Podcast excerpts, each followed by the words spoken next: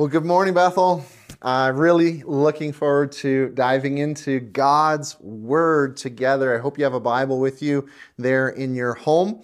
Grab it, pull it out, and uh, be sure to follow along. Let's bow our hearts together and uh, come to God in prayer as we prepare to hear from Him. Gracious Father, we love you. We love you so much. We've been singing praise to you, adoring who you are as our great God, Father, Son, and Holy Spirit. We now come to your word and we ask that you would speak to us. Speak to us, show us the truth you want to hear, um, give great encouragement and strength and hope and even salvation today for those who do not yet know you. We ask in Jesus' precious name. Amen and amen. Last week, if you were with us, I hope you were, or if not, you can pop online and check out our message last week. We were in Romans chapter 7, and we learned about this inner battle that is waging inside of every single follower of Jesus. This, this war that goes on inside of every follower of Jesus every day between the Spirit of God who's come into a, a person who's given their life to Jesus and the sinful nature that bent toward sin and the wrestling that goes on. And, and as we go through that, that wrestling, as we go through that struggle, we, we inevitably, we, we stumble, we fumble, we trip, we slide, we fail, and we struggle and we are not always on the straight and narrow. And as we make those mistakes, as we fumble, as we look back on the past where we have not walked perfectly, these thoughts start popping into our heads. This lie gets chirped in our ear. Things like, you, you really are no good. You're, you're a fake. If you really were a Christian, you wouldn't struggle like this. If you really were devoted to God, you wouldn't have these thoughts pop into your mind. The fact that you are wrestling like this, struggling like this, have messed up again, just shows you really aren't good enough. To which, the passage we are in today, Romans chapter 8, we're in the first 11 verses, so beautifully and powerfully and graciously speaks to us. Have you ever found yourself at a point where you're trying to make a big decision and you've got two sort of options in front of you. I, I don't know if it's like you've got a new job offer and it's like, do I go with this job, the new one, or do I stay with this one? Maybe it's the thought of do we move to a new house or a new city? Do I go to this one or that one? I've got to choose which school I'm going to go to. Well, there's this school or there is that school. Um, you know, there, there's all these different things, and you, you options of how this could work out. And, and you're like okay i could go this way or that way. And it's almost like you know you actually grab like a piece of paper out and you you want to draw a line like right down the middle and on a one side you write pro and on the other side you write con. And you've got a list just like this where you now start okay if i did option a da da da. If I did option B, it would be da da da. And you look and you compare how these two options could go. Have you ever done that before? As I studied our text that we are in today, Romans chapter 8, the first 11 verses, that picture of two columns, am I going to choose option A or option B, just jumps out of our text, I think and captures really the, the reflections that the Apostle Paul, by the inspiration of the Holy Spirit, is giving to us as we, as we consider that wrestling going on inside of us that we looked at chapter 7. It's a, a side by side comparison. A side by side comparison, column A, column B, left side, right side, two different lives that are compared before us. One life is the life that is in Christ. The other life is a life that is in the flesh, not walking by Christ. And so let's walk through our passage. I'm going to read through it, and then we're going to dive into it. Here's what it says beginning verse 1. Therefore, there is now no condemnation for those who are in Christ Jesus. Because through Christ Jesus, The law of the Spirit of life has set me free from the law of sin and death. For what the law was powerless to do, in that it was weakened by the sinful nature, God did by sending his own Son in the likeness of sinful man to be a sin offering. And so he condemned sin in sinful man, in order that the righteous requirements of the law might be fully met in us, who do not live according to the sinful nature, but according to the Spirit. Those who live according to the sinful nature have their mind set on the nature, what nature desires. But those who live according to the Spirit have their mind set on what the Spirit desires. The mind of the sinful man is death, but the mind controlled by the Spirit is life and peace. The sinful mind is hostile to God. It does not submit to God's laws, nor can it do so. Those controlled by the sinful nature cannot even please God. You, however, are controlled not by the sinful nature, but by the Spirit, if the Spirit of God lives in you. And if anyone does not have the Spirit of Christ, he does not belong to Christ. But if Christ is in you, your body is dead because of sin, yet your spirit is alive because of righteousness. And if the Spirit of Him who raised Jesus from the dead is living in you, he who raised Christ from the dead will also give life to your mortal bodies through his Spirit who lives in you.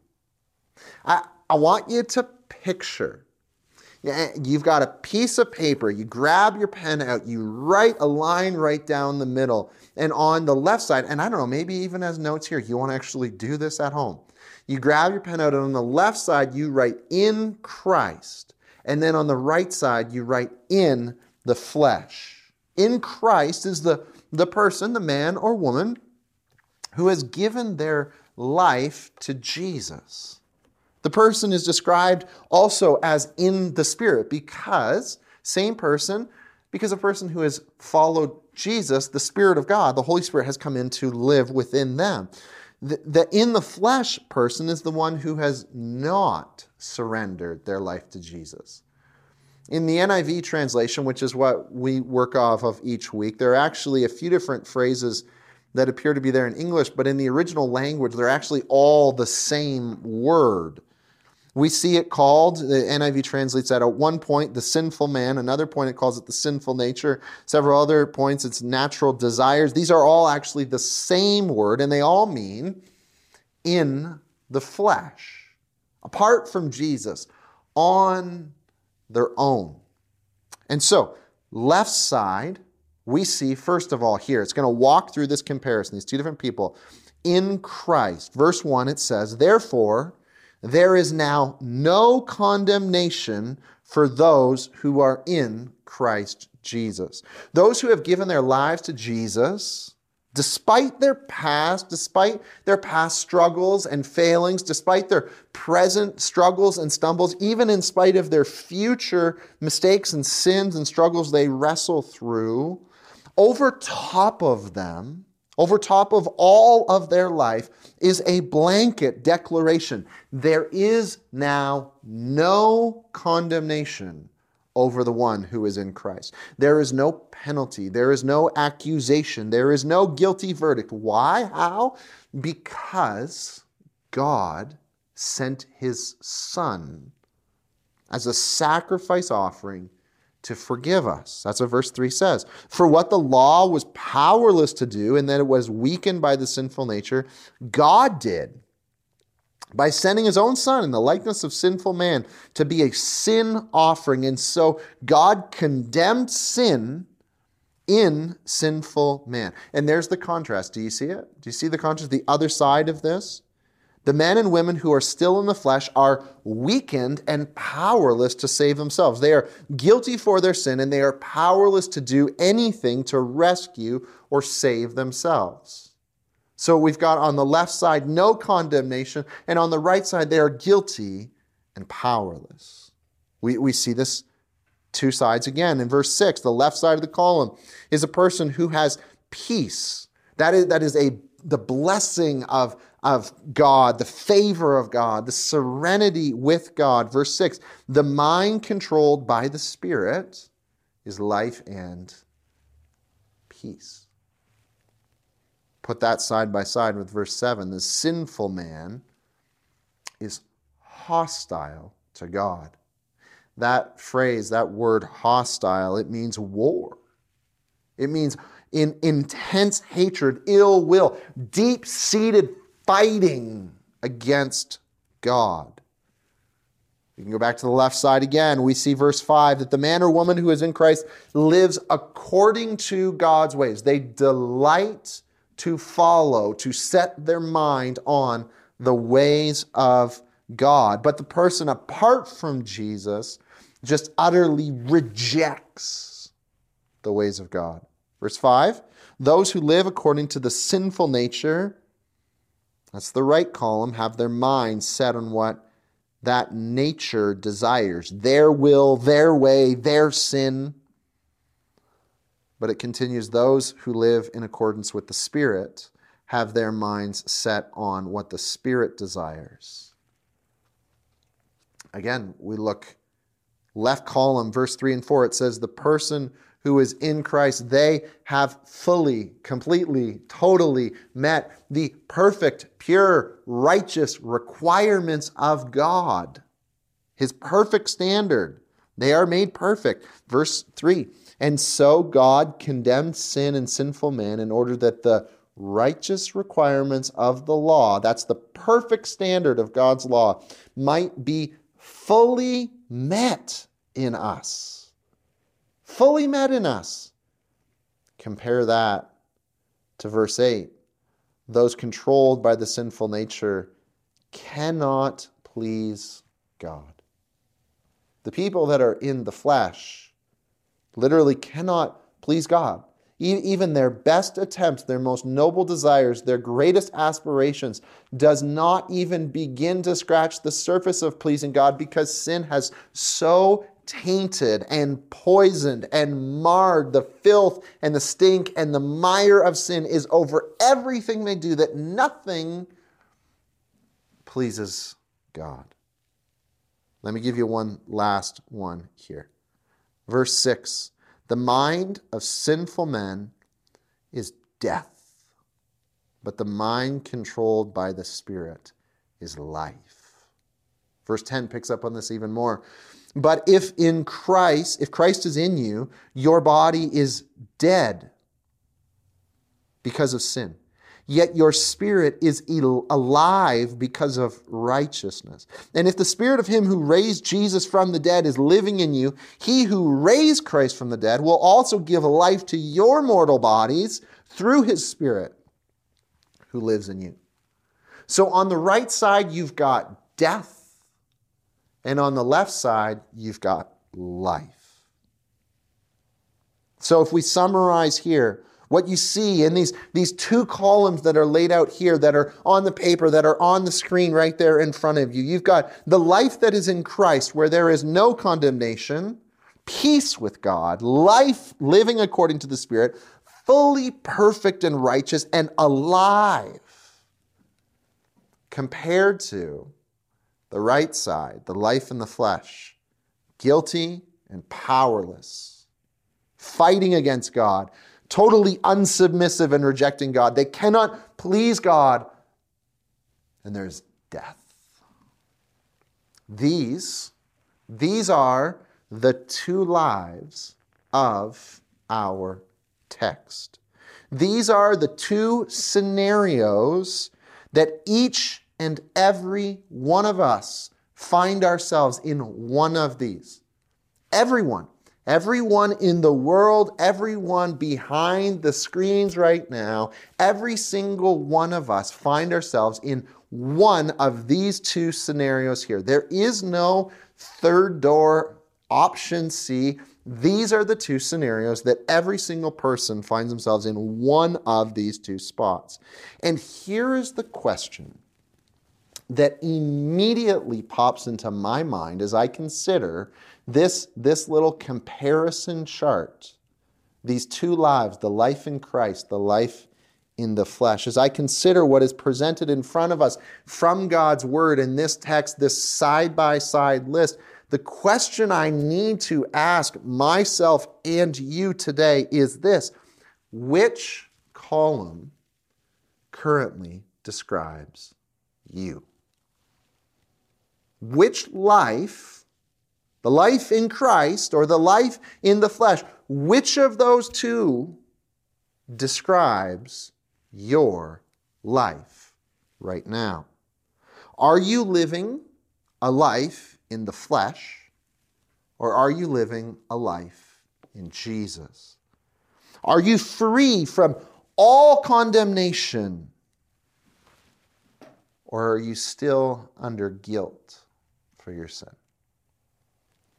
Are you at peace with God or are you fighting against Him?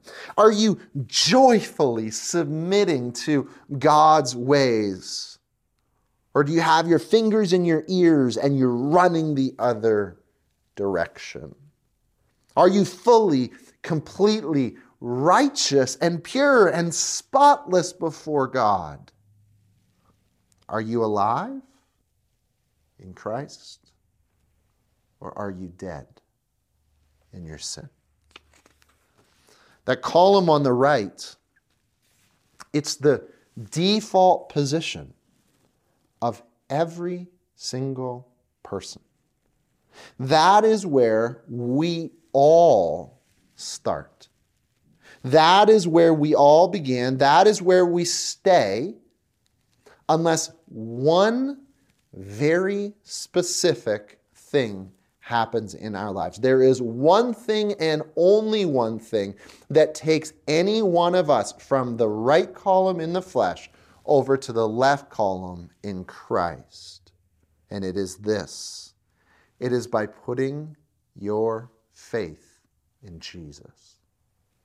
The only thing that transfers you from the right column to the left column is by surrendering your control to Jesus, by delighting in Jesus' character, by obeying his rule over your life, by accepting his forgiveness for your sins when he died on the cross. Paul, in one of his other letters, not in Romans here, but in uh, one of his letters to the Corinthian church, he urges us examine yourselves to see whether you are in the faith. Test yourselves. So I ask you today which column describes you? Which column describes your life? I was chatting with somebody recently who had cut down a significant part of a, a big oak tree on their property at their house. They chopped down this huge part of this big old oak tree and they, they were cutting it up into little sections for firewood. And they started out at the end of the branch where, you know, it was quite narrow and small and they're cutting through and it's good hard wood and chopping it up into little sections. But as they got closer and closer to the heart of the tree, all of a sudden, just in an instant, the saw just started going through just like butter right through the tree. And to his great surprise, he looked down and, and on the outside of that big old oak tree, it looked solid, it looked strong.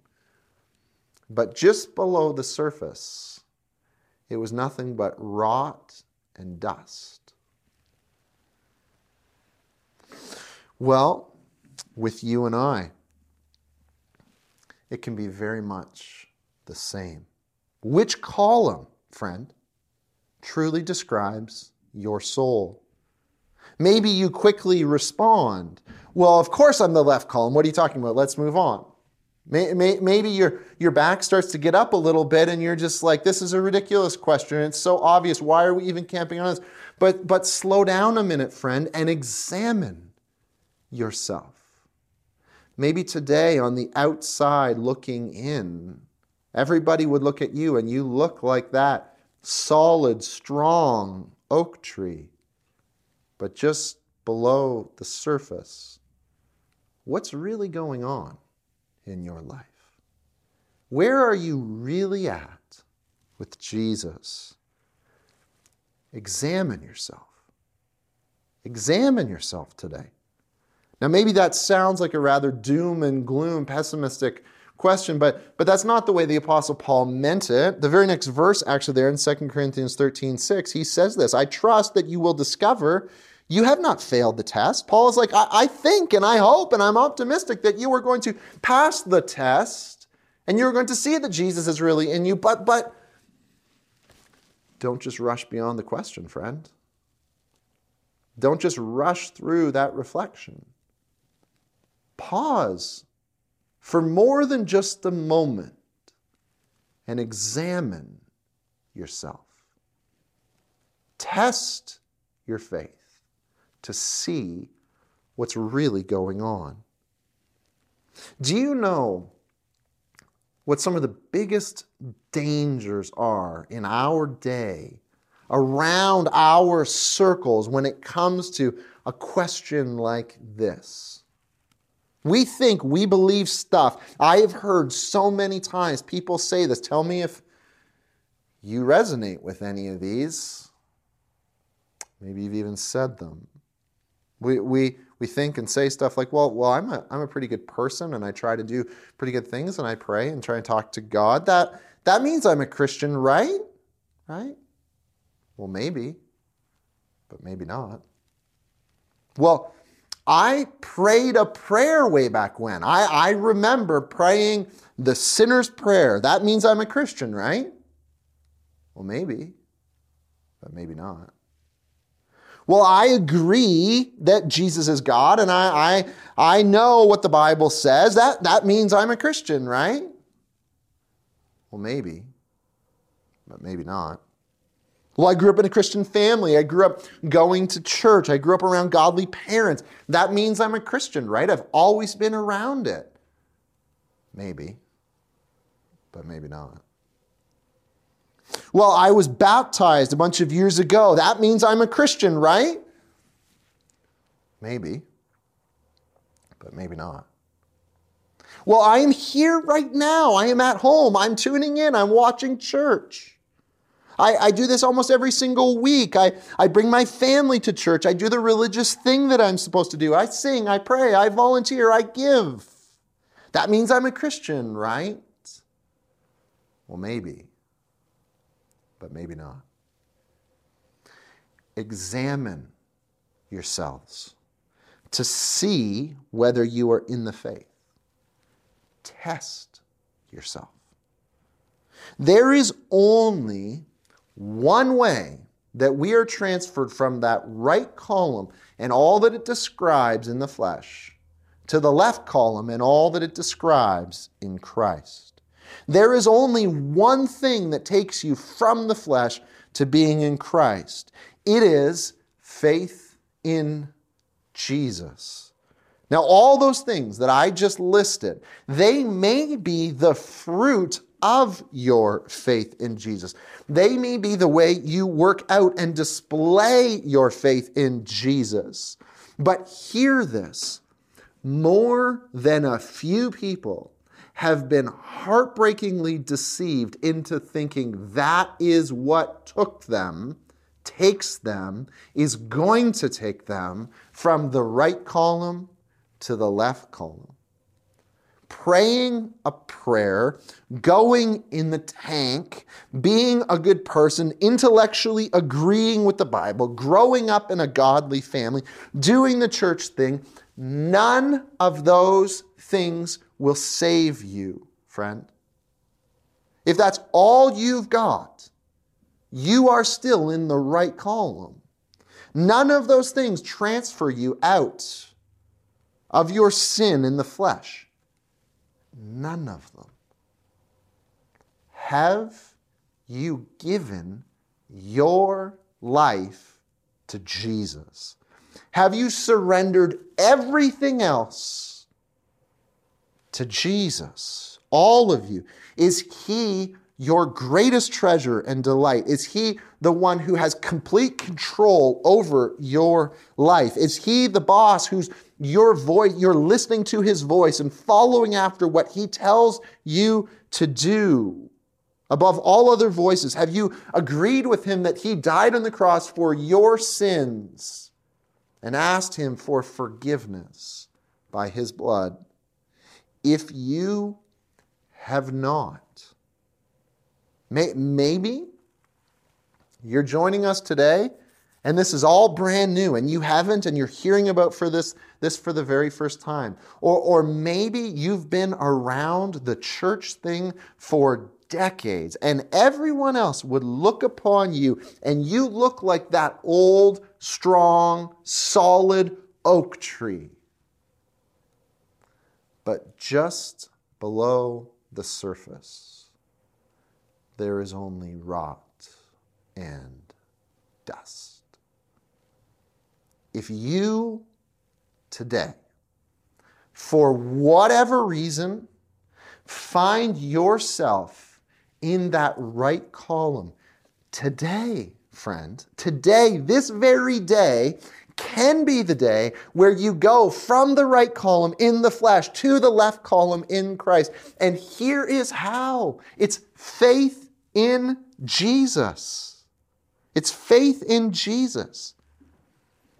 To say, I surrender all to Jesus. To say, I want you to be my greatest treasure. To say, I believe you died on the cross for my sins. Forgive me, I give my life to you.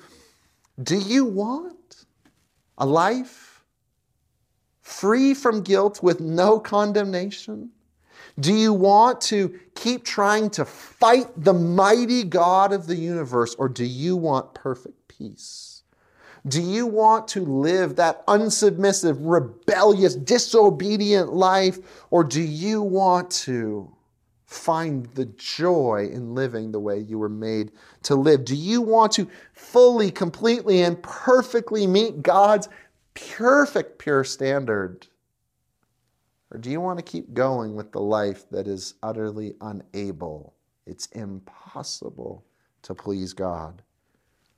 Do you want to be dead or alive? Which of those two columns do you want your life to be? Today, if you want to be in Christ, give your life to Jesus. Give your life and cry out to Him from your very home today. He hears you, He is listening, and He has open arms held out to you. And then, for those who make that decision right this very day, or who look back after examining yourselves and find yourself to be, just like Paul said, he hopes, I trust you'll discover that you have not failed the test. You discover, I am in Christ. I want to remind you.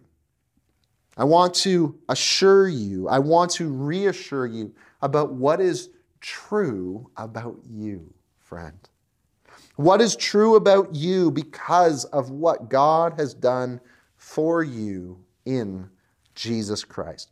Even though the battle of Romans chapter 7 wages inside of you, even though there may be stumbles and struggles, and you find that inner war that keeps drawing you back to doing what you don't want to do and not doing what you want to do and wrestling with what is going on inside of me, even as the voices chirp in your ear I want to remind you of the glorious truths that God says are true of you because of what God has done for you and I in Christ.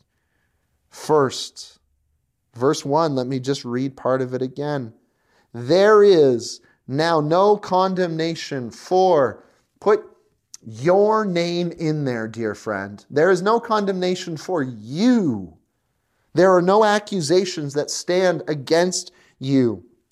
I know the devil will chirp in your ear, and the flesh wants to tell you things like you are not good enough. You've messed up too many times. Now you're too far gone. You aren't loved. You aren't secure. You're guilty. You should be filled with shame. I know these accusations will come, but here is the truth of God's word there is no condemnation. There is a force field of grace over top of you, and nothing, no accusation can stand against you because Jesus went to the cross for you, friend.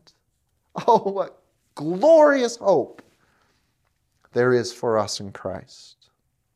Hear what verse 6 says to you, dear brother and sister who are in Christ. You have peace. The mind controlled by the Spirit is life and peace. There is turmoil all around us. I know. There is turmoil even going on inside of us. I get it. But no matter how crazy the storm gets, or how much it feels like it's raging, the Spirit of God is a spirit of peace. He, he is like a, a cement foundation dug like a thousand feet down into the ground. And so it does not matter how much that storm rages or, or pummels against it, he is not even shaken by an inch. And that perfect spirit of peace is in you and draws you in and says, I will be your refuge and rock.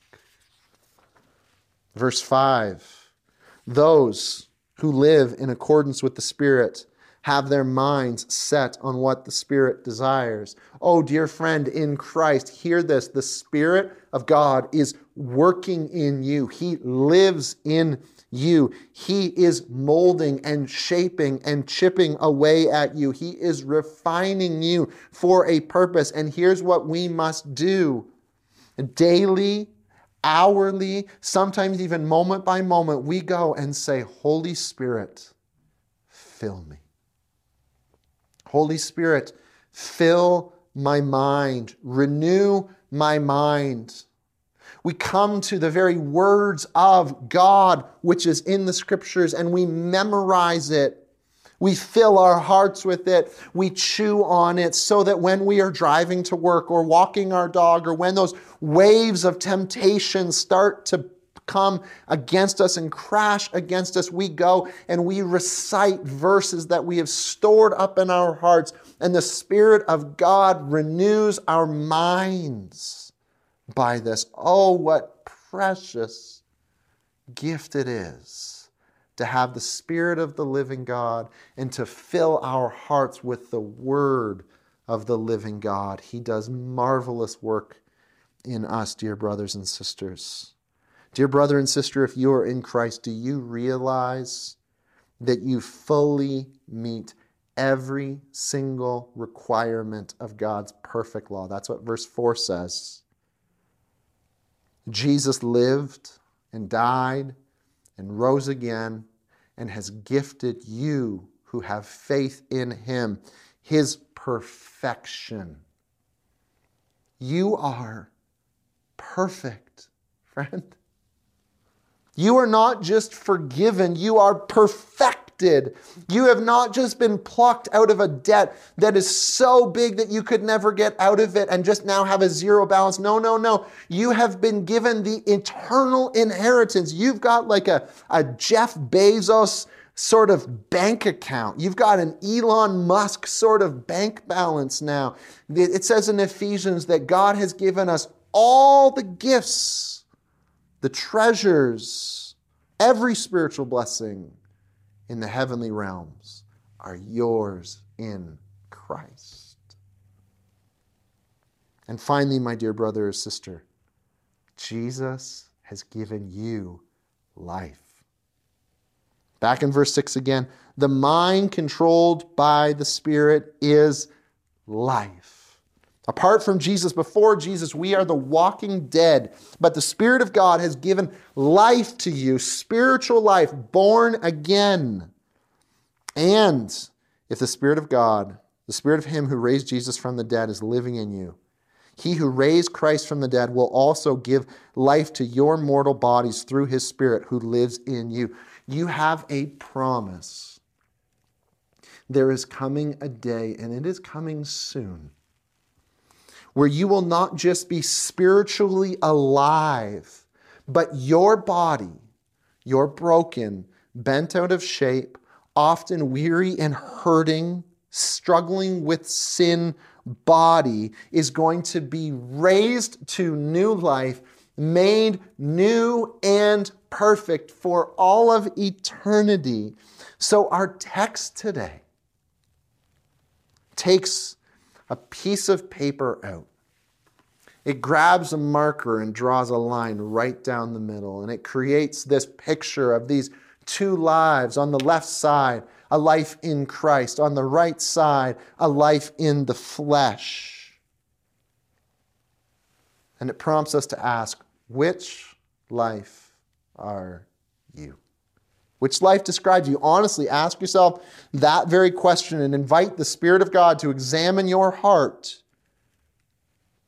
but then it asks the question well, which one do you want to be you?